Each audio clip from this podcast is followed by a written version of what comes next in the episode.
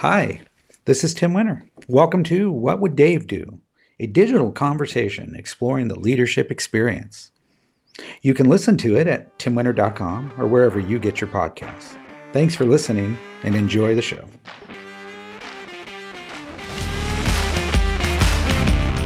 Do it.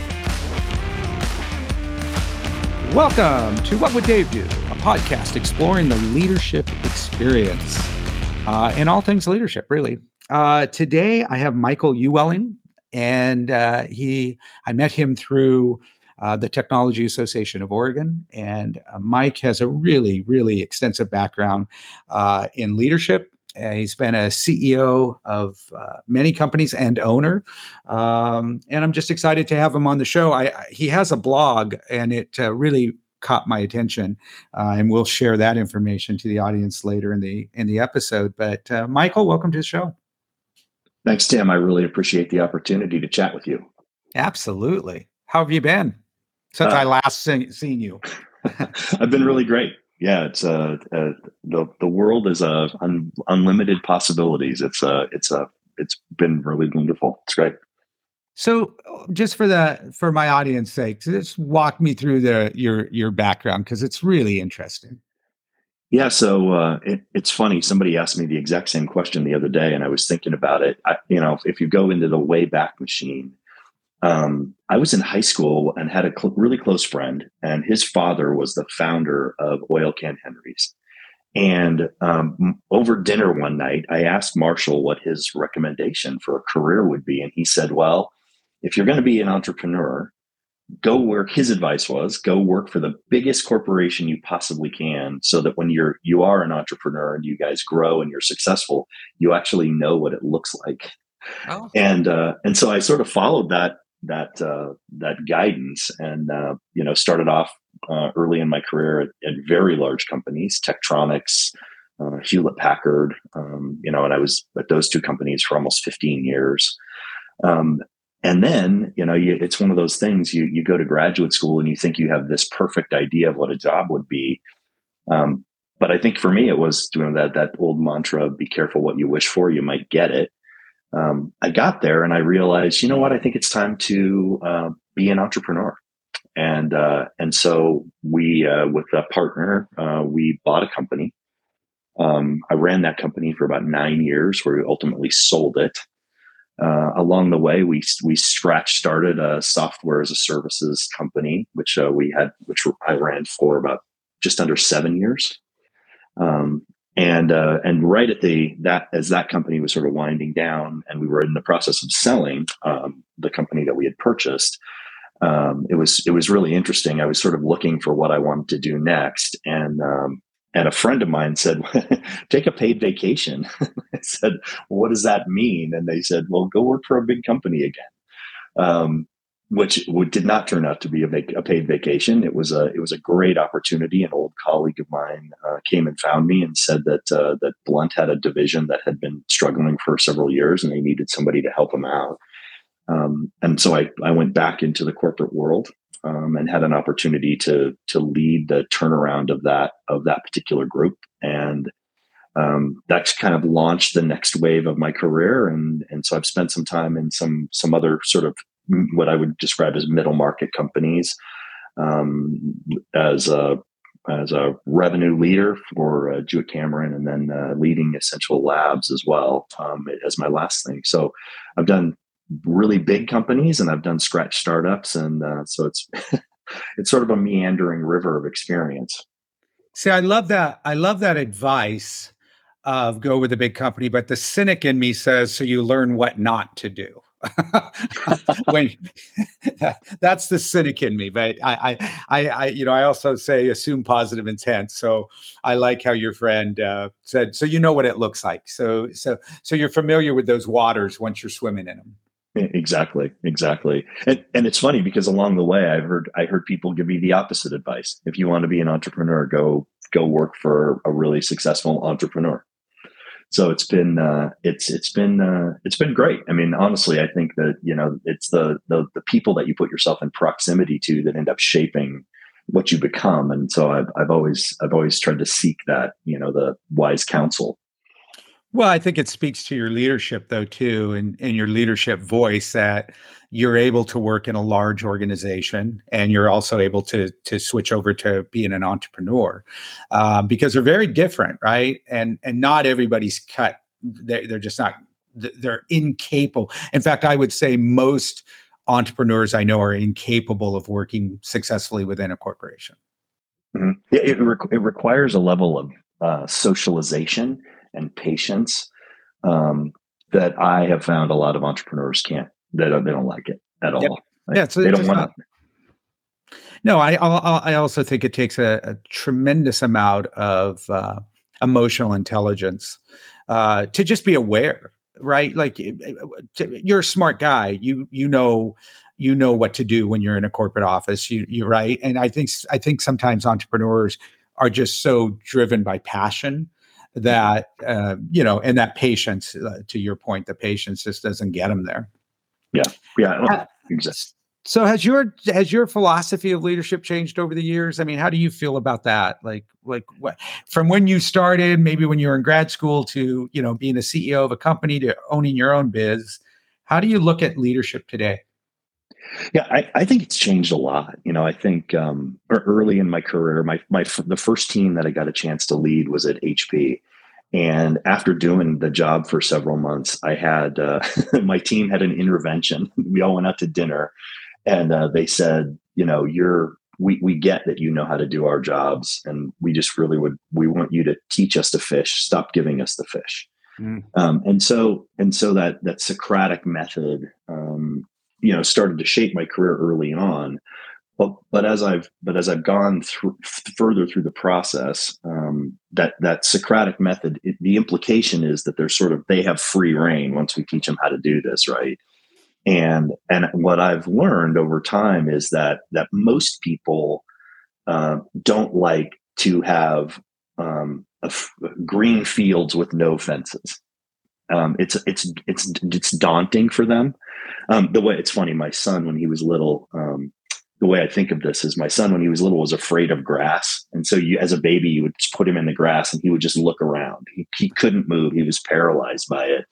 Um, and I think I think most people are that way in their careers. Is if you give them too much freedom, um, that they they almost are paralyzed by the by all the choices that could happen. And so, from my leadership style has evolved in terms of creating an environment that has some guardrails, but but allows people to be free in how they execute inside of those guardrails. So you cr- create an ecosystem for them to succeed, and then turn them loose. You don't just turn people loose into the wild and say, "Go get them." Yeah, I, I think there's a. Um, I think you can. Uh, I think people think they want that. It's uh, back to your very original point. You know, they, I think people think they want that until they get it, and it's yeah. be careful what you wish for. Uh, yeah, because you might get it. And I do think I don't think people want to be put in a box, but I think. but I but I do think. I mean, isn't that kind of the essence of leadership that you're they know somebody has their hand on the wheel yeah, I think so.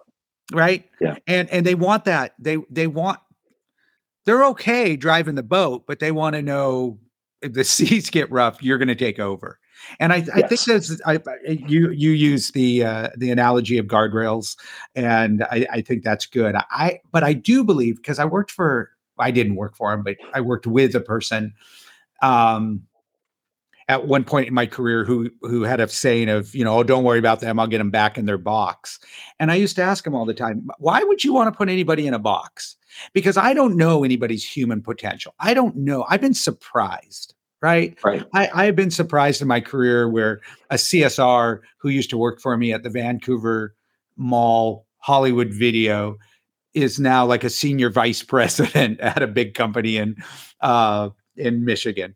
And uh, you just don't, you just never know. You, you like, I, I, you don't know somebody's potential. So I used to argue with him, like, why do you want to keep them in a box? Because you're not going to see. And I don't think your suggestion a box. I think you're just suge- suggesting guardrails. And, and I love yeah. the idea of giving them free reign on execution. In fact, I would argue today, I think people want more guardrails. Yeah, I, I don't disagree with you. I think that's one of the things that um, that that has changed a little bit. It's funny because I think when I was coming up, that there, you know, there wasn't an expectation that you were going to get helped in any way, shape, or form. I mean, it was sort of you have to. In fact, I remember the earnings call at Hewlett. My first t- uh, earnings call at HP, we were listening to Lew Platt talking, and the company fundamentally pivoted away from "we're going to guide your career" to "we're going to give you resources. Good luck." and and that was sort of the launch pad right and and then you had to kind of figure it out on your own and i think and i think that's a and i think there's a little bit different expectation now i think people are looking for more guidance um, especially early in their careers about you know what what things should we be focused on and and you know what what tools can i can you help provide me with that'll help me become a better leader or a better participant on the team yeah I know. I, I, think that is so, and I'm, I'm not quite sure we're in that pivot because I'm more with you. I remember doing an acquisition out in Minneapolis, and I had no business leading an acquisition um, because I'd never, I didn't know, I didn't know, but I figured it out, and that was the expectation. Well, you'll figure it out. Mm-hmm. Yeah. yes, that was the expectation, 100% yeah, and, and we figured it out. We did it. I, I, I, mean, you know, again, I I don't know. Probably could have done it better. Who knows? You know, I, I was pretty damn successful, so I can't. I guess I can't really complain. Well, well, you you figured it out. Yeah. Yeah. I think in well, today's world, though, they would want a lot more um, guidance mm-hmm. on oh, I, on executing something like that. Yeah, and, and I think you know a lot of the time, you know, the, you, you t- get back to your original question about how the how has my philosophy changed. I think I think early in my career, I I did it by instinct, and what I realized was over time, as I started to think about it, you know, there were some things that I was doing right and some things that I wasn't doing right, and so I, I really made it a point to be intentional about leadership because I, as I looked back, I realized, hey, I, I had opportunities. People had given me opportunities to lead where I was, whether I had a team or I didn't, and I was able to succeed in those environments.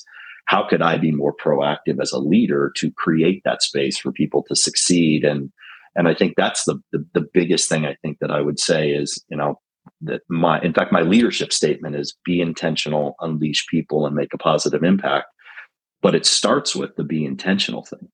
Because i think that's the that's the other piece of it where before i was sort of at the early stages i was sort of you know making it up as i went along and hoped that it worked versus now I, I think about it a lot. Like you know what is the context um, that we're uh, uh of, of what we're trying to accomplish and how does how does everybody fit into that in, into that ecosystem and, and how do we make them succeed you know, it's it, we're not going to solve it here, uh, but it would be an interesting conversation, uh, maybe for another podcast, or or maybe even a topic for your blog. But it would be an interesting because I just had a thought, like what changed? And here's just like my mind going at thousand miles an hour, real quick. But what changed between when you and I were given tasks or opportunities and we were to figure it out and we figured it out, we met with success. And today we think that there would need to be, I think what what changed is the lack of trust. I think that we've had a series of events that have happened where people don't trust uh, either their employer, they don't trust, they don't, they're, they're, I think there's a lack of trust for a lot of reasons, and we could dig into that, but we're not going to. Uh, but I think there's a lack of trust, and so nobody wants to be caught. I say I I used to I I I operated without fear, and and so I knew that I could do like I I didn't have fear of losing my job because right. we had a tremendous amount of, of, of trust. And they sent me out to do this, and I didn't want to let them down. Yes. That and it, would be interesting to explore what really did. And I'm sure there's people out there who have studied it and have thoughts on it. But what what has changed? Why why yeah. what has changed? I, I do, and, and I'm not arguing that it was better, better back then, or it's better. I'm just saying it's different. Yeah, I, I, I agree with you on your comment on trust. I mean, I think you know, I think uh, one of the things that comes up a lot when you talk to people about leadership or or successful organizations, and people want authenticity, right? But but what they but they don't really want authenticity authenticity in the way they think, right? Because if you're going to be authentic with somebody, you're going to say good things and you're going to say bad things, right? Right. I mean, there's there's there's construct there there has to be constructive criticism along with praise and uh, and I think that you know you hit on what makes authenticity successful. If if you believe that I have your best interest at heart and trust that the feedback I'm going to give you is coming from that place, then you're going to take that that you're going to you're going to be much more willing to be authentic, right? Yeah. And I think you know, I was talking to, I actually had a conversation with another really successful entrepreneur about three weeks ago. And he was talking about how he's pivoted his leadership style around that sort of trust based authenticity. And it's made all the difference in his organization. And, and he was, he was not convinced that was the way to go before. And, and the more he's leaned into it, he's seen, he's seen his team rise up you know in in that environment where they they do trust they trust him and and so they are taking risks and failing fast yeah. you know and and also recognizing victories and it, and it's a, a radically different organization as a result of what you just talked about trust well, in my model of leadership, trust is the glue that holds it. There's the four pillars of leadership, right? There's there's vision, purpose, why do we exist? Why are we doing what we do? Communication, being authentic, being genuine, being consistent, self-positioning or, or self-management, and then positioning. So self-management, you got to you, you, know, most people fail in that area um, because we're human and we we we're flawed um, as good as we are we're flawed. And then um, positioning which we we've coined the frame positioning. It's really surrounding yourself with great people. And um, you, you, nobody does it alone. You have to be able to and you have to be able to attract great. So that's the basic tenet of the of the 4 mm-hmm. pillars of leadership. But what holds those four pillars together is trust.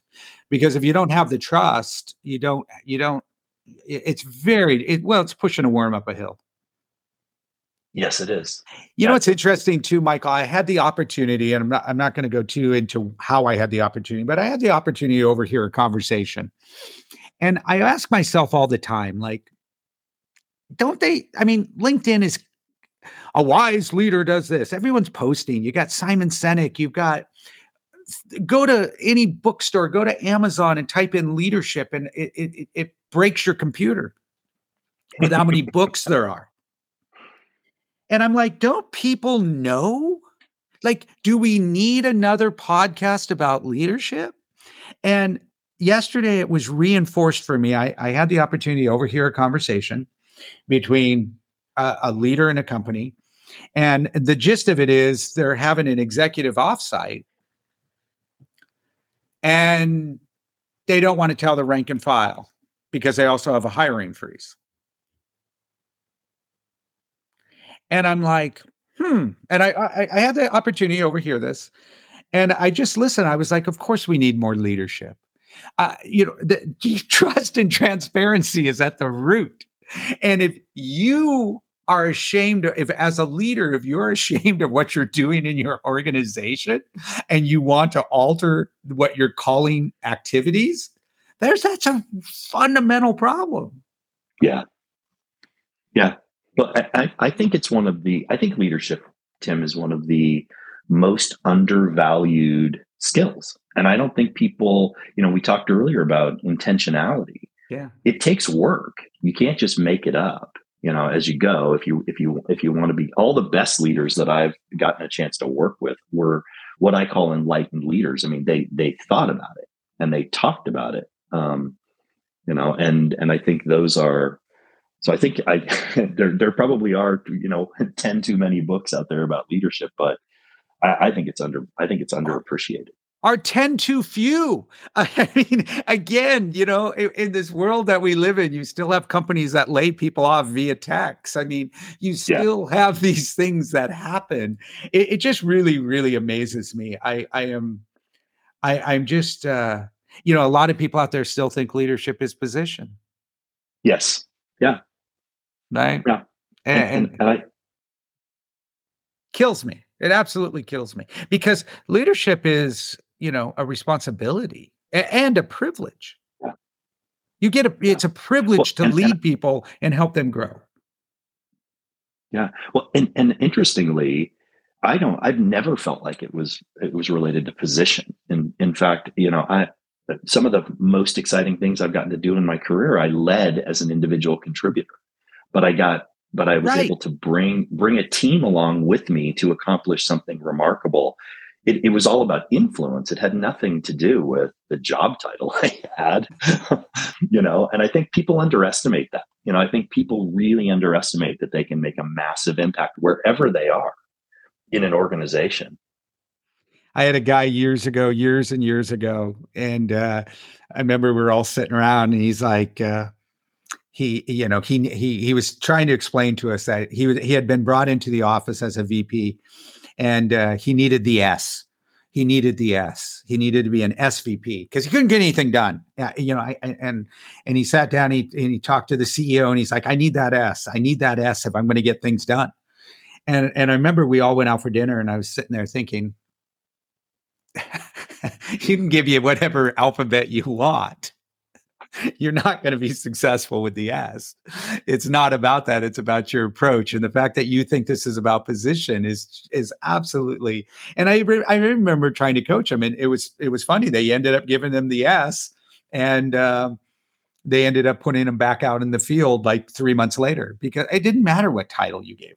It, it, yeah. it, it, it, was an ineffective leadership style, especially within a corporate office environment. This is a person that came from the field. And when you're coming from the field, which the field is straight line management, right? I mean, you've got, yeah. right. That's, that's the way field organizations operate. They have to. And, um, uh, that doesn't work in a corporate environment. You're too dependent on other people. You might be the senior, you might be the CEO, but you're dependent on a manager or director within the organization. And if they don't do what they need to do, it doesn't matter what your title is, you're not going to be successful. And um, yeah, it's interesting. It's interesting how many people still in today's world still believe that leadership is position. Right. So your blog is super cool. I, I I really appreciate you sharing it with me. But how did you come up with that? What was the inspiration? Yeah, it's it's funny. It was a whole lot of conversations like this, um, mm. you know, with with uh, close friends and and colleagues, uh, professional colleagues, and you know, we were having these conversations and, and they kept saying, you know, this, you have some good ideas. You should, and, and, and some hard, and some hard won wisdom. you have the, the scars. Um, and, you know, just, you should share it. And so I, you know, at, at some point, you know, I think in our lives, we recognize that there are more, you have more years behind you than you have years in front of you. And i just got to this place where i wanted to i wanted to put it out there and, and let hopefully let people learn from my mistakes and experiences. And so i just snagged the website and started putting my thoughts down. And well, uh, go ahead share it with the audience because I, I think there's really good stuff in there and i think that people should go check it out. So yeah, why, why, don't you share it mike yeah yeah it's called explore dash learn dash lead.com um, and again, it's uh, it's kind of like your podcast, Tim. It's not it's not heavily edited, but, but, there's a whole but there's a whole lot of just you know sort of thoughts that have that uh, that have come up. Um, you know, and I've got a and I actually have a long list of things that I want to talk about, and I just never quite get to the to go through the list. But uh, but yeah, it's a, it's leadership topics. It's you know the the thing that I that um, one of the things that people the reason people encourage me to talk about it is is because you know there's a lot of books out there that'll that'll talk about leadership right like you know you, you need to create a vision and, and mm-hmm. you need yeah. to create a you know set expectations and you know that kind of thing and and what and what they don't do is say hey in this environment do it this way try try implementing it using this methodology. Try doing this kind of like there's the, the, the practicality the practical application of it is sometimes missing. And um, and early in my career at hp i was involved in this amazing uh, training opportunity called the mentoring circle. And there were you know senior executives running billion dollar divisions. And then there's little old me hanging out like how did i even get on this list? Right? Uh, it's an individual contributor but the but the whole point of the of the of the group was you could pose a question to the group but nobody could give you advice or try to create a solution. All they could do was say i had a similar situation and this is what i did and this is what happened. And uh, i've i've actually used this method with my children as they were growing getting older. Um, instead of telling them what to do, I just said, Hey, here's what I did when I was your age or in, I was in a situation and this is what happened. And so I've, I've sort of thought the blog kind of comes from that basic premise. Like I can, I can share with you what I've experienced and hopefully it resonates with whatever circumstance you're in at this moment. And you can take some wisdom away from it as opposed to this is how you fix it. Right. Does, yep. that, does that make sense? Yeah, absolutely. I, it, it's probably my biggest complaint is, yeah, okay, go do this, go network more. Uh, uh, uh, yes, exactly. Okay. Um, yeah, I, I, I think that's great. Well, I think you're also uh, uh, awful being a little humble. I, I'll just reiterate. I think it's a really good uh, blog. I think it's a really good. Um, I think there's good information in it. I think you present well. I, I, I love the. You know, I, I will. I will always be indebted to my friend Larry Plotnick for for giving me the advice about you know don't overproduce your podcast tim you know? Uh, it's about content it's not about production. And i i will he he gave me that advice and he's somebody that i trust deeply and and i will always appreciate that. I and i think what resonated with me with your blog is just uh, how authentic it is. Mm-hmm. so well thank I, you. I, yeah i don't i think sometimes we get um I call it the Kim Kardashian effect. Uh, it's a little too much and uh, not enough content. Uh-huh. And uh-huh. uh, and I think that what you what you present is great. Um, so you've worked. We had this conversation before, but you've worked in uh, you've worked with senior executives and you worked with frontline workers, right? Yeah, absolutely yeah and, and, different right like I, I remind me did you in one of your companies you had like hourly employees oh yeah yeah we had hundreds of hourly employees yeah. yeah so so that it's a great question so what changes in the workplace have you noticed since then to there or today yeah. And do you think the future? It's such a great conversation because work is changing. But what do you think the future, and what have you noticed, and what do you think the future of work is? Well, you, you know what's interesting is I think um, uh, I think there's I think you know this the the pandemic has changed what expectations are, right? Mm-hmm. And so I think there's this um, uh, one. I think there's a there's just going to be more freedom from a work location perspective. Um, and and I was lucky. My time at HP, I I mean, the teams that I worked with were almost all remote from t- for ten years, right? And there was no Zoom uh, you know, where you could do video. It was all on the phone, right? And I had an employee in Singapore, and you know, got people in Texas. They were all over the place, and so you had to figure out how to how to work with people um, in as remote employees and i think that's never going to go away and i think we as leaders you know that's it, it's just a one another one of those things where you just have to be intentional um, you know, and, and frankly, communication is going to become critical for us, um, even more critical for us in that environment. Uh, you know, I learned early on that not being able to be with my remote employees really more than once or twice a year, you know, you better find a way to engage with them, or they're going to disengage. Right? They're they're not going to they're not going to be embedded in your culture. They're not going to feel part of the team. They're not going to feel like they are recognized for the work that they do. And so you're going to, I mean, in, in the future, I think the risk of fully remote people with no changes in leadership, uh, you're going to create a mercenary workforce, right? I don't feel like I'm mm. part of the team because you're not actually treating me with the level of engagement and respect and authenticity that I'm expecting in this relation, in this trend, in this, you know, this this work environment. And so when somebody comes along and wants to offer me 5% more money, I'm more likely to take the offer because there's nothing that holds me to your organization. And I think that's a I think that's a huge risk for these companies that have made these decisions and haven't fundamentally changed how they're going to engage with their workforces. I think that's a big big that, I think that's going to be a major a major issue for these companies. Yeah, on a really tactical level, but but thinking about what you know your number one thing and being intentional you know yeah. you think about it if you have a one-on-one scheduled and you're in the office and you get hung up on something and the person comes to you and they can see you're busy they give you grace When you're Correct. in a remote situation and you're late to a Zoom call by or you don't make the Zoom call, that other person is on that is in that room feeling so neglected and alone. And I don't yeah. know if people realize that. So yes, it's in, absolutely in the ro- remote world in being intentional on time, being respectful, or even they're amplified they they you'll get more grace in a bit in an office building than you will it, because you're alone and you've in that and it amplifies that feeling. Yeah i don't disagree with you.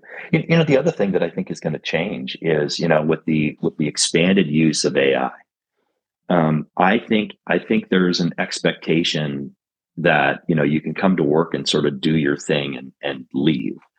And i think you know uh, the, the big change um, that the other big change I think that's ha- it's going to happen is I think there, there's no substitute at this point for the creativity of humans, right, and our curiosity.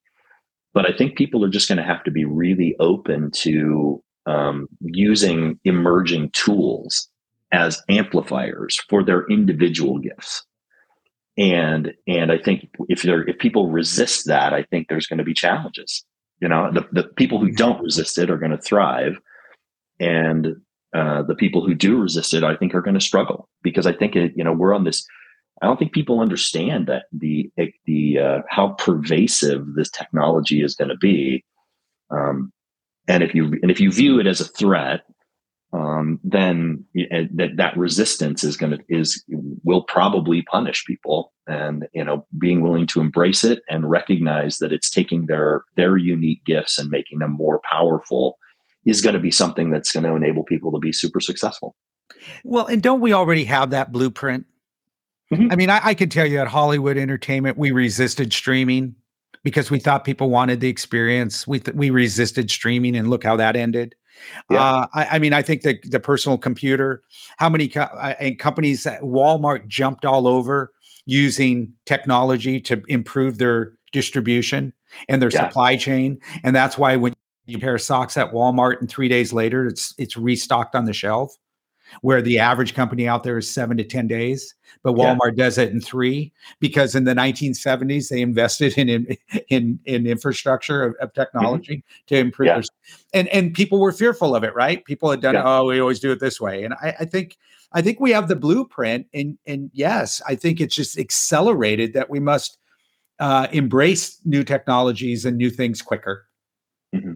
Yeah, and I, and I think as leaders, I think you know, back to the topic of the conversation, I think as leaders, I think we have to encourage people, right? To be, and this is, you know, we change regardless of how it comes at you, whether it's forced because it's a, it must happen, or there's a there's a thing that will enable you to to ex, um, uh, that will accelerate your opportunity to grow and succeed and that kind of thing. Uh, you know, to just be always open to encouraging people to, as you said, they, they should trust that that yep. they that they can take that risk and adopt that new behavior and and and go for it right? Um, because otherwise i think uh, you know i think there is that you know people get mixed messages whether you intend them to or not when, when you're when you've accepted a role as a leader. Oh and and and i think the other part of that i think especially for new leaders i always there everything you do, people are watching. Yes. And so being intentional, that self, that's where that self management is just, that's why it's one of our pillars of, because that self management, I always think of Bill Clinton. You know, Bill Clinton had a vision. He was a great communicator. I think he was a decent president, but that guy couldn't self manage to save his life. mm And he just made no. so many bo- bonehead decisions because he just couldn't self manage. And there's lots of people. I mean, there's you hear about it all the time. You know, some CEO making 40, 50 million dollars a year does some boneheaded thing because they can't self-manage. Right. Yeah. And and and as a leader, it's so important because they're watching your behavior. Mm-hmm. It's funny when I had earlier, uh, one of the early years of me owning my my first company, I remember coming into the office and and I was having a I was having a tough day. And you know, so I I come in and you know, we had hundreds of employees at this. And and I, and I was in my head, and it was nothing about any of the people in the office. And so I sort of just came in, went to my office, you know, and and and I came out, and the office was quiet.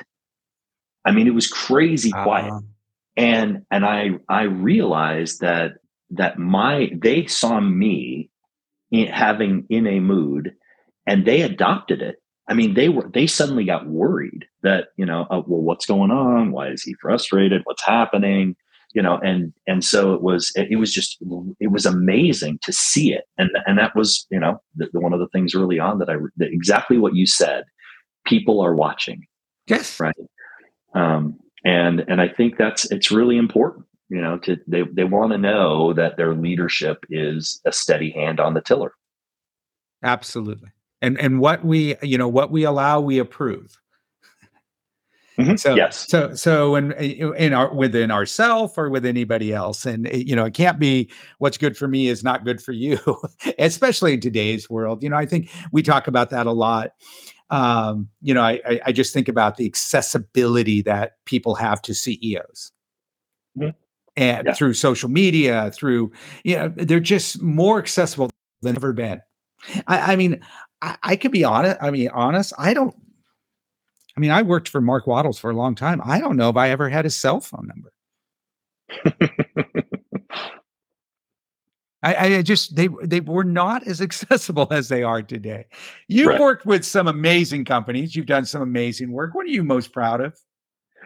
Uh, th- that's a great question. Um, you know, I think earlier in my career, I might have said, you know, that I bought and grew and sold a company, or or you know, some, thrown out some other professional accomplishment. Um, I think in now looking back on it with a little more context, I think the thing that is the most exciting for me is that I, I believe I've left a legacy of leaders. Um, I've had a chance to work with some amazing teams. I mean, the, the team I talked about at HP that had the intervention with me, you know, m- most of those guys have gone on to executive careers. They've done brilliant stuff. Um, you know, and we've had conversations over the years, either as friends or as as in a mentor mentee kind of relationship, and um, that's the thing that I think I'm most proud of is that I've that uh, I feel like I've left a legacy of leaders. I've invested in people, you know, and um, and uh, and I think that's that's the thing that I'm most proud of. Well, yeah.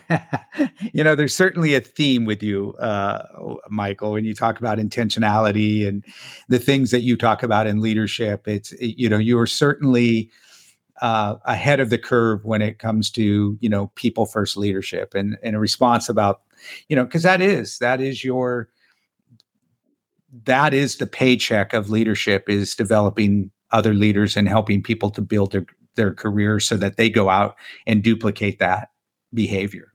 Mm-hmm. And it would be such a better world. Right. I, I don't disagree with you. you. You, know, it's interesting, Tim. I, I, was thinking about this that, you know, I, I think um, people underestimate the value of just asking for help, right? Surrounding themselves with great, wise counselors and and uh, and things like that. I, you know, my philosophy in terms of giving back to people has always has always been based on reciprocity, mm-hmm. meaning I'm willing to invest in your growth and development if you want the help, but it isn't my responsibility to do 80% of the work. Right. That, right. that uh, uh, you, you need to meet me halfway in that transaction. If we both have skin in the game, um, it's going to work away. It's, it's going to be great. Right. It's really going to be great. And I think, you know, you were talking earlier about changes in the, in the work environment and, and expectations for people and wanting more assistance, more training, more development opportunities. You know, I think I think I would say to to those people coming into the workforce or or trying to grow their careers, um, make sure that you understand reciprocity. Right, you're yeah. you're it's it's going to it's going to require work on your part you know give you can lead the horse that old thing of you can lead the horse to water but you can't make him drink. Um, it doesn't matter how much we invest in you if you don't actually absorb it if you don't actually um, apply it in your life. Um, it, it, interestingly sorry I, a little no. when, when i was at when i was at Blount um, they have an they uh, now oregon school they had an amazing leadership development program called blt squared And at one of the meetings, Josh Collins, the CEO at the time, great guy, um, was describing one of his mentors. And his mentor described himself as a practitioner of leadership. And I, I've always, that has resonated with me ever since Josh said it because, because it, it speaks to the work that you have to put in to be a great leader right. And I, I, mean i aspire to be a practitioner of leadership. I don't know that i'm always there. But um but but i just loved that description because it speaks to you know this the, the changing workforce and and developing leaders. It, you, you it's no different than exercising at the gym right? You you have to actually put in the time and and and dig in and and do it um, and I think it, and that's a, and that's a two way street, circling all the way back to that reciprocity piece, right? If if we as leaders are willing to invest, and my experience, and I think yours has been that most leaders are willing to do that, um, especially if you ask. Um, but you got to be willing to accept the fact that that accepting the gift is not it's not free. There's a transaction that happens, and it and it's work on, on the on behalf on the part of the recipient, right? You know what I love about the pract- uh, practitioner leadership is it um, it completely eliminates leadership by position. Yeah. Right. Because it doesn't matter what your position is. It doesn't matter what your title is, or not by position, by title. That leadership by title. If I get the S, I'll be able to get things done. no, you need to be, you know, it, it, it's it's it, the analogy. It's like going and buying the best exercise clothes and not going to the gym. Right. Yeah. You have to be a practitioner of leadership. I think you're onto something. I think you should coin that as your own or change it a little bit or whatever. I think it's a, our, our, give kudos where it goes or credit where it goes. But that's exactly right. Well, I, thank you, Josh. Thank you, Josh Collins, for sharing your your your mentor's uh, your mentor's uh, title because yeah. it was great. It's impacted me. I can still close my eyes and see him standing in front of the group telling us that it was that impactful. I thought it's one of those moments where lightning strikes and you think, aha, yeah. that is actually what it is. Be a practitioner of leadership. Yeah, because it, it, it, just spells everything and it talks about the work because you know i think sometimes people get to a leadership role and they think they've arrived. Oh no it's just begun. Oh yeah no try try managing you know 300 distributed employees. I mean if you haven't thought it through if you don't have a way to corral to to to provide an ecosystem where they can thrive together it's i mean you worked at hollywood video. You guys had remote locations all over the place. If you yeah. were not intentional as leaders uh, that the whole system can go off the rails really fast. Oh. And and it, it, uh, almost immediately. This is what i always say like like in, especially in a distributed workforce like that the, the employee always will always win right? So this idea that you can control them, this idea that you can put policies and rules in place, uh, in in you, you want to see a store lose revenue and be destroyed in a matter of days? Oh, I, I've seen it. And that's yeah. why I've always tried to create a heroic environment where people feel valued and appreciated. Because I didn't think I could manage them with policies and rules. I needed to capture their heart and I needed mm-hmm. them to know that I was in it with them. Yeah. And I had to give as much of myself. And that's why sometimes I'd check into the hotel at 11 o'clock at night and I'd be exhausted because I just, I left it all in the stores. Right. And, and, yeah, I, and I think it worked. I mean, because yeah. I, you know, I'd beat a lot in Oklahoma maybe one time in my life. So what do I do? Go into that store and not give them 100%, 110%? Because you only get this one chance, right? And you got to right. capture them. And then, and, and here's a store that's in the middle of nowhere. And in fact, we got stopped on the track uh, in on the freeway because the U.S. Army was doing artillery practice, and they shut down the highway for 30 minutes and then we got to go to drive by and go to the store. It's crazy. Crazy place. But Yeah. and then I walk in the store where you know they're I don't know I don't nobody's ever seen this store. It's like the moon, and uh, it's perfect. It's absolutely textbook. But the store manager is so engaged, and Yeah. the store manager feels the ownership, and the the store manager has all of my Monday's thoughts hung on the wall in the office, like like that's again they're they're always watching they're always being intentional. Every all these community they i sent them a letter because they had top revenue right? It's framed. It's a it's framed hanging in the office. Mhm. i was blown away. Yeah. of the eh, of the impact and i'm in portland oregon and they're a lot in, a lot in oklahoma which is the moon. For Yeah. all for all intents purposes and Yeah. and those things matter yeah i think Right. uh, i you know the thing i take from you michael in, in our conversations and i think why um you resonated with me so is i love that intentionality because i think that's i think that says so much about what we talked about today about leadership about my own style about my own model honestly about the namesake of this podcast i mean i think if i was to say you would have loved dave. Oh my god you would have loved dave. You you guys would have you you're very similar. Um and and for the audience uh uh mike is a very crisp and very uh well appointed uh man. And um you know look uh the the the has the right shoes. Uh that's what Mi- Mike has the right shoes.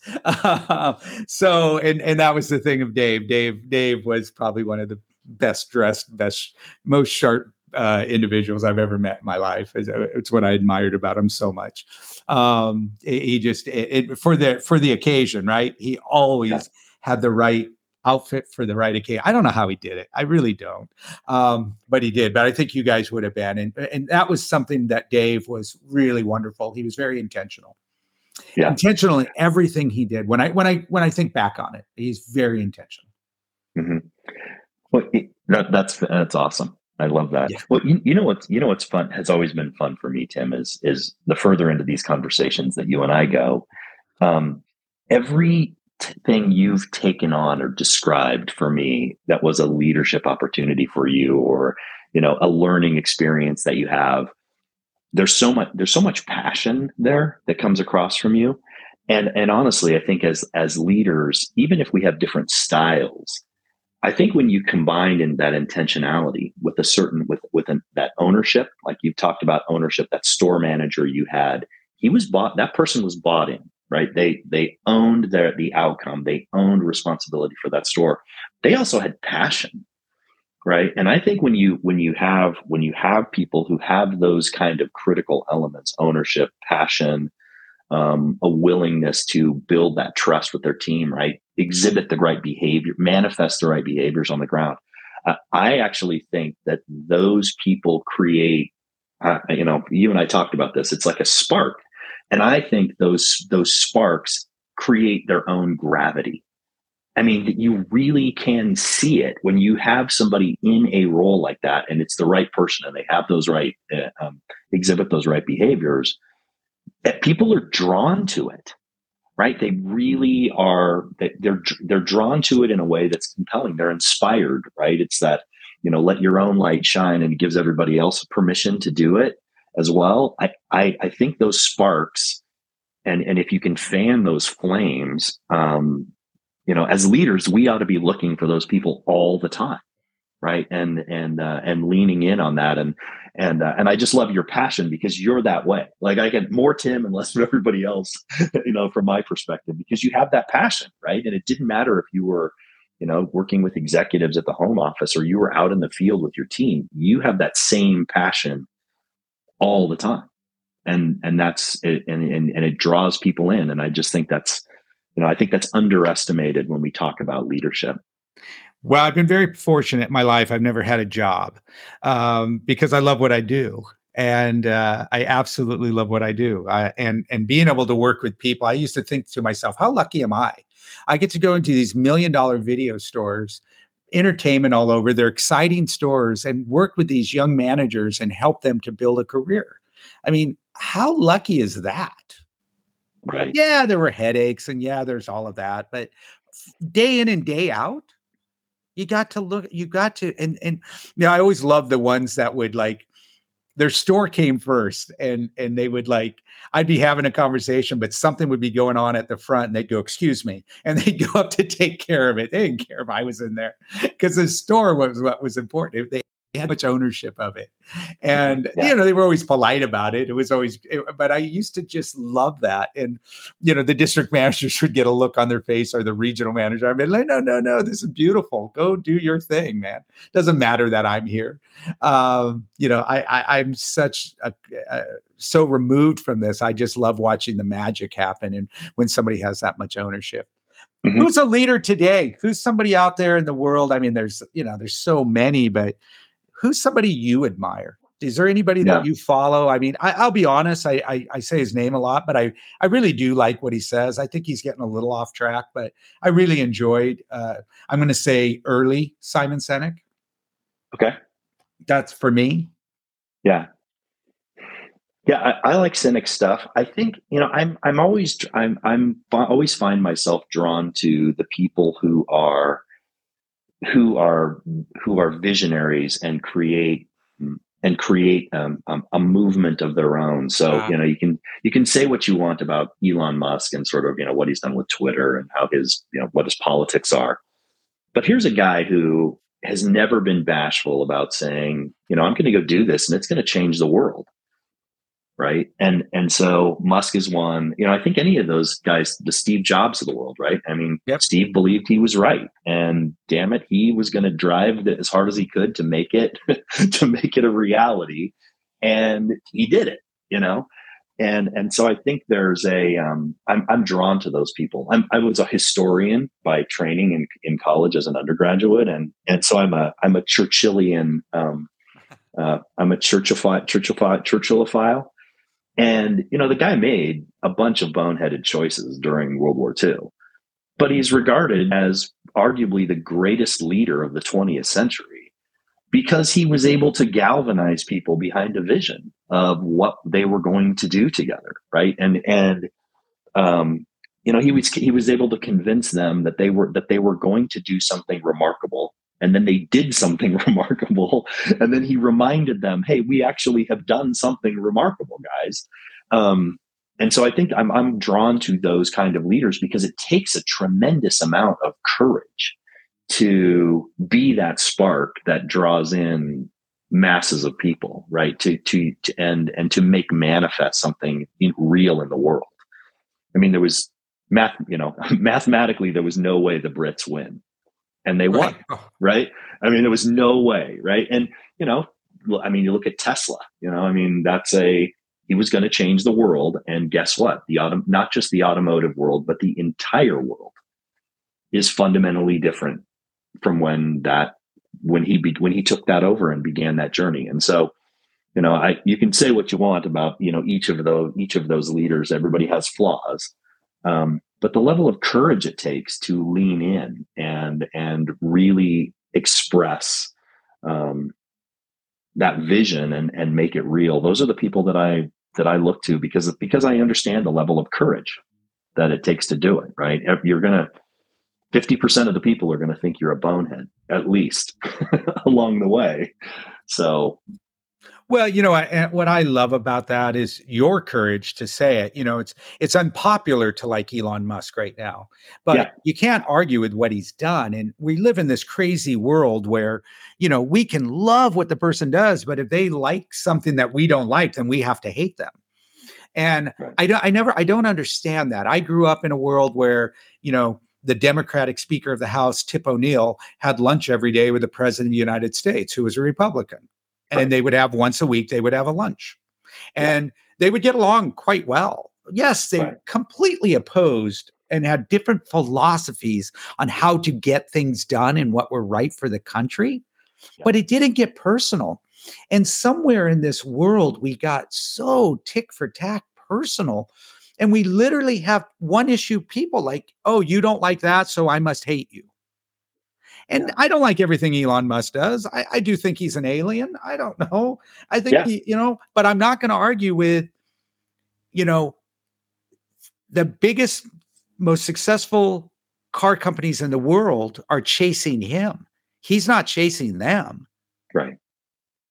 Right. No, He started something and did it. And he's willing to say those things and to do those things because he believes it. And, you know, I, I don't know. I, I I'm with you. I don't agree with all everything he does. I uh, but I, I I even think changing Twitter to X and everybody's like, oh, he just have people not figured it out that he doesn't follow the rules. Yeah. Well- and he he kind of he kind of dances to his own drummer. Well, and and again, you know, as you said, I, I you know, I I'm not wanting to hang out with Elon Musk. Right. I just reckon, you know, I, I met with an amazing entrepreneur this week who is who is leading a uh, electrified boat motor company, Oh, and right, and he has permission. He has permission to do that because of what happened with Tesla ten years ago. yes. Right. You know, I met with an entrepreneur who's doing stuff with grid level battery systems for rural electrical co ops, right? Neither of those groups are having a conversation about it without Tesla. Like he, that the whole, the, the whole world is different because of, of everybody has been given permission to do things differently. And, and I love that. Right. And, and so, you, you know, you can say what you want about his, his personal choices, but, but he was, but his, his courage has, has, he's changed the world. He has changed the world and and he's Right. provided that leadership and uh, I, I i admire your courage to say it. I, you know i think it's great. I, I and i i love and i i look forward to the day when we can get back to you know under b- being connected without having to be in 100% agreement. Yeah, No, I, I, I, I, I love, I actually love, um, you know, I think as leaders, we have to, we have to be open to diverse viewpoints and opinions, right? And, and I, I had a, I had an amazing conversation with a, an inclusiveness consultant. Mm. Um, and he's, he's based in Texas. He doesn't, he doesn't talk about diversity. He doesn't like the term diversity because in his perspective, and he's, and he's a super successful African American CEO. He's amazing. He's an amazing guy, um, and he he hates the word diversity because diversity is just a metric to him, right? And what he wants to see is inclusiveness, right? Where we behave. Um, it was like somebody was talking to me. They were comparing cities, and it, one of the cities was diverse, and the other one was cosmopolitan. And the difference in the eyes of that person was cosmopolitan is all of those communities have found a way to successfully live together and thrive. And diversity is just we got a whole lot of different people that are together, but they actually aren't living together. They aren't actually m- being successful, right? And so I just love that distinction of inclusiveness, right? And so as leaders, if we really want to have amazingly successful organizations, and it doesn't matter what business you're in, we better find a way to be inclusive, right? I mean, that's the biggest thing, right? Because, you know, great, we can check all these boxes, but on the ground, if group A doesn't work with group B because they don't feel like there's trust there, that they're empowered to do so, that the that the ideas of one are not valid against the ideas of the other, we got a big problem, right? yeah ab- absolutely And so anyway, I just loved I loved Jim's perspective when he said, "Stop talking to me about diversity. It's about inclusiveness. Like how do we how do we all get along? Right? We can disagree. I mean, how many times in a professional environment have you worked with somebody that you know you you you might not even have respected them, but you found a way to work with that person to accomplish something remarkable. I mean, my career is littered with that. You know, yeah, no, do, do I want to go out and have a glass of wine with the person after work? Absolutely not. But guess what? We found a way to disagree and still dominate together. Yeah, Right, of and- course. Yeah, of, of course. And and I think that's where and we did it for 200 years in this country. If you look at the founding fathers and some of the debates they had are even more contemporary than that. Right. There was, of course, but people were able to work together because it didn't go to this personal level that I just think that Mhm. we're muddled in right now. That is really pivoting, and and I and I think that's what I love about Elon Musk is he's like, yeah, I, I- doesn't have to be my best friend, but he gets his he can say what he wants to say, right? Like that kind of that. Like I don't agree with it, but he should be able to say what he wants to say because I always say the same thing. Look, it's all great when you're in favor of it, but wait till you're not. And Right. right, and in the in the in the the muzzles pointed at you, and I don't want to point muzzles. I, I Right. want to be able to. I want to be inclusive. Right. I love and, that. and I think and I and I think that the interesting thing about and we could I mean this is a topic for several glasses of wine, but but I think there's a um, you know there's this this idea I think people have a misconception about free speech. Right? Free, free yes, you're allowed to say things. You're allowed to say what you want, but you also have to live with consequences. Sure. that is sort of the basis of the whole thing. It doesn't mean that you get to do what you want without repercussion. Um, and and I think you know I think that's another that's a like I said that's a huge topic for another time. Um, but uh, yeah. yeah, it's always is it free?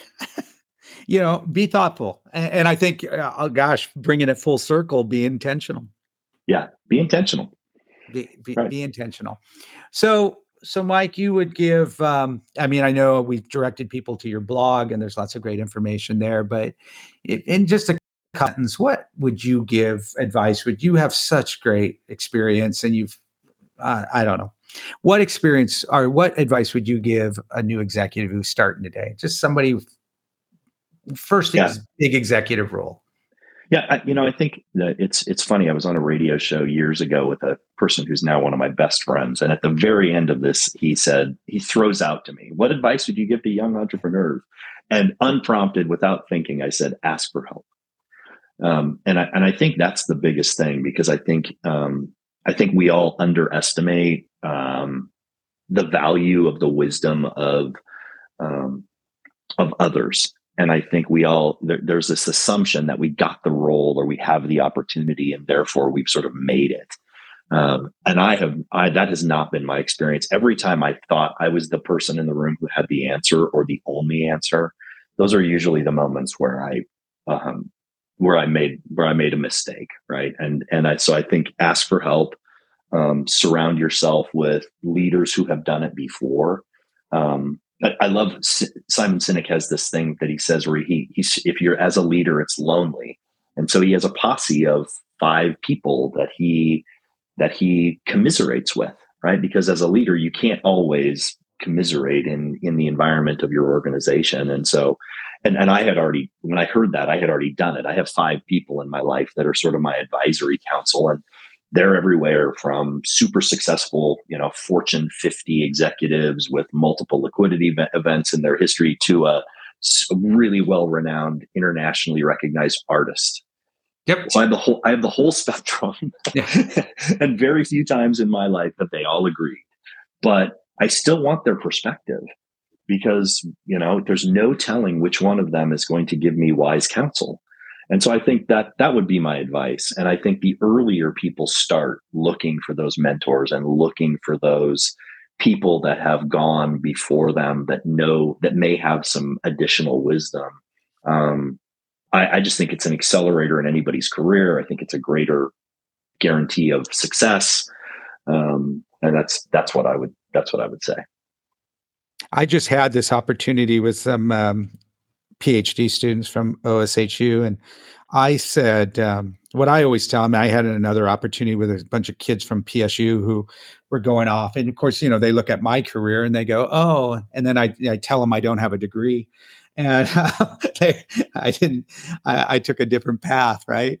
And um, and they all like they're just so fascinated by it. And I, I- you know, I, the one thing I always tell them is give more than you take Mhm. because when i look at my career the my career is it's you know it, it's not my height it's not my good looks it's not my intellect it's not my education i just was i just worked harder than anybody else i was just willing to work hard and i Yeah. always gave more than i took and I, I just believe that in in the world i want to give more than I take away at the end of the day. When I when I finally and that fine that final day comes, I hope that I gave more than I took. Mm-hmm. Well, it, it's interesting too, Tim, that you say that. I I I agree with you, and and I I aspire to do that as well. I think the it's funny that I was having this conversation with my children, and I was saying, you know, the amount you invest in something is probably is directly proportional to how to how good you feel about participating right. And so yeah. and so i love that whole i love the, uh, the, the way that you articulated that. Just give more. Um, you'll feel better about the engagement no matter what it is if you if you've given more than you've taken. Yep. I, I just i think it's just a nice way to and, and and and there are certainly people out there who who live their life very contrary to that. But you know i have a, a couple basic tenets. I give more than you take and uh, assume positive intent. You know, mm-hmm. I do a seminar called "Assume Positive Intent and Change the World." Uh, if we could just have the world begin to make that paradigm shift to assuming positive intent, because I don't believe anybody wakes up in the morning and says they want to do a shitty job or they want to be mean. I just don't believe that. You know, by and large, ninety nine percent of the people. Um, but I, I think that we we we get influenced and then we we get suspicious and then we have we we we don't assume positive intent um, i had this situation where i broke my own rule. I didn't assume positive intent and i was all mad on the freeway. Well as it turns out the first car in front of me was having a medical emergency. They weren't the blah blah blah blah blank and da da da that i had yeah yeah. uh, had called them as as I was driving. and had I just taken my own advice and paused for a minute and said, maybe they're having an issue. I should trade. maybe I should try to help. You know, and I and I think about my you know, and I, I, I and I only share that because I know how hard it is to do, but it is something I think we should work on every day. Is trying to assume that positive intent, and that that's a real basic one, but in everything that we do. Yeah. Um, so, Mike, I've, I've taken a lot of your time, but one of the things that I like to ask people on this is is is there a memory or something? Because I think for me, leadership is about emotion, and it's about making a difference, and mm-hmm. it's not about more stock options or a bigger paycheck. Um, it really is that responsibility that we hold, and I know I know you cherish that um, and recognize that. But is there a, a time in your life or in your career, your companies, either when you're an entrepreneur or CEO, where your leadership profoundly impacted somebody's career or life that you'd like to share? Yeah, it, absolutely. And this one actually happened relatively recently. Um, I was um, I was building an organization, and uh, I came across. I had a position open. It was one of the first roles that I was going to fill in in beginning to transform this organization and uh, and I, I, won't I won't disclose her name, but but uh, she she was uh, she, I put her resume. She was making a career transition. She'd been a te- she'd been an instructor for years. She had this amazing design background, had been a, an, an amazing teacher, and was making a, a, a career pivot. And um, and her, her resume was in my maybe pile. and so for whatever reason, I said, I got a call. I just am fascinated with her background and brought her in. And, you know, it, it just in the unleashing of her, she transformed the, you know, helped re- really redefine the entire organization. There was a rebrand that happened with that, was, she was a huge piece of, I mean, the whole nine yards. And she's now a director leading, I don't know, 30 people at her next company and and honestly, she said to me one of the nicest things that anybody that I've had a chance to lead said to me. And and that was she said, when we started this journey together, you you created a vision that none of us believed was possible. And then together we did it. And I mean, she and, and both of us were actually quite emotional as she was saying this. I mean, mm. it's I it, I just cherish that that comment, you know, and I just love that that you know that that I was able to create a context for her to thrive. And she absolutely thrived. And not only that, the organization was successful. And then she took that and launched it and and did something remarkable in her career, and she's loving it. And and I think that was a um, that's one of those that's one of the cherished things especially because most of the time you don't get a chance to have somebody share the impact that you've had on their life and the fact that she was brave enough to come back after the fact and say yeah. you know this is how you impacted me. And and by the way here i go. I'm going off to spectacularity. Uh, you know wish me luck um, it was awesome it was it was it was just a fantastic moment for me and and obviously she's gone on to resounding success so it's a uh, um, that's probably the moment that i would that i would lock on to it's your uh, it's your Winston Churchill moment. You you created that vision. That's it. I was Churchillian for that. You were, uh, you know, it's it's it is when they when when people and when you make an impact on people's life, it is uh, it's so humbling and and sometimes and and and good on you for accepting it. Right, like uh, that's a lesson I'm working on is is accepting gratitude uh, I'm pretty good at giving it. Uh, I'm really terrible at accepting it. So, so good on you for that. And I think the advice there is, you know, hire for attitude and train for skill. And you know, everybody out there listening right now, go take a look at your maybe list um, because right. there's probably some real, there's probably some real hidden gems in there. Yeah, there's a whole podcast, Tim, around how to recruit, how to recruit top talent and what to look for. Right? I mean, she she was inherently curious, and everything about her resume said, I am curious. Was she perfectly positioned to do the job? Nope. But that curiosity transformed us. Her curiosity transformed us. Yeah. I, I, I, I it's for another podcast, but I have so many stories of people who I hired who did not, their resume did not match up.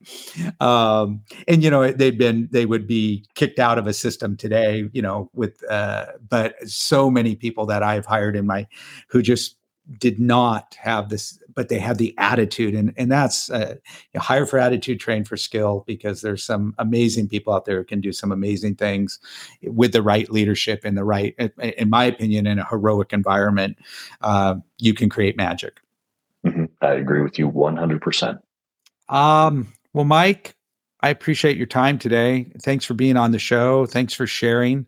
Uh, thanks for being, you know, so open and and uh, and uh, authentic with my audience. And uh, I, I really, really enjoyed the time and uh, enjoy every conversation we have. So I appreciate you being on the show, buddy.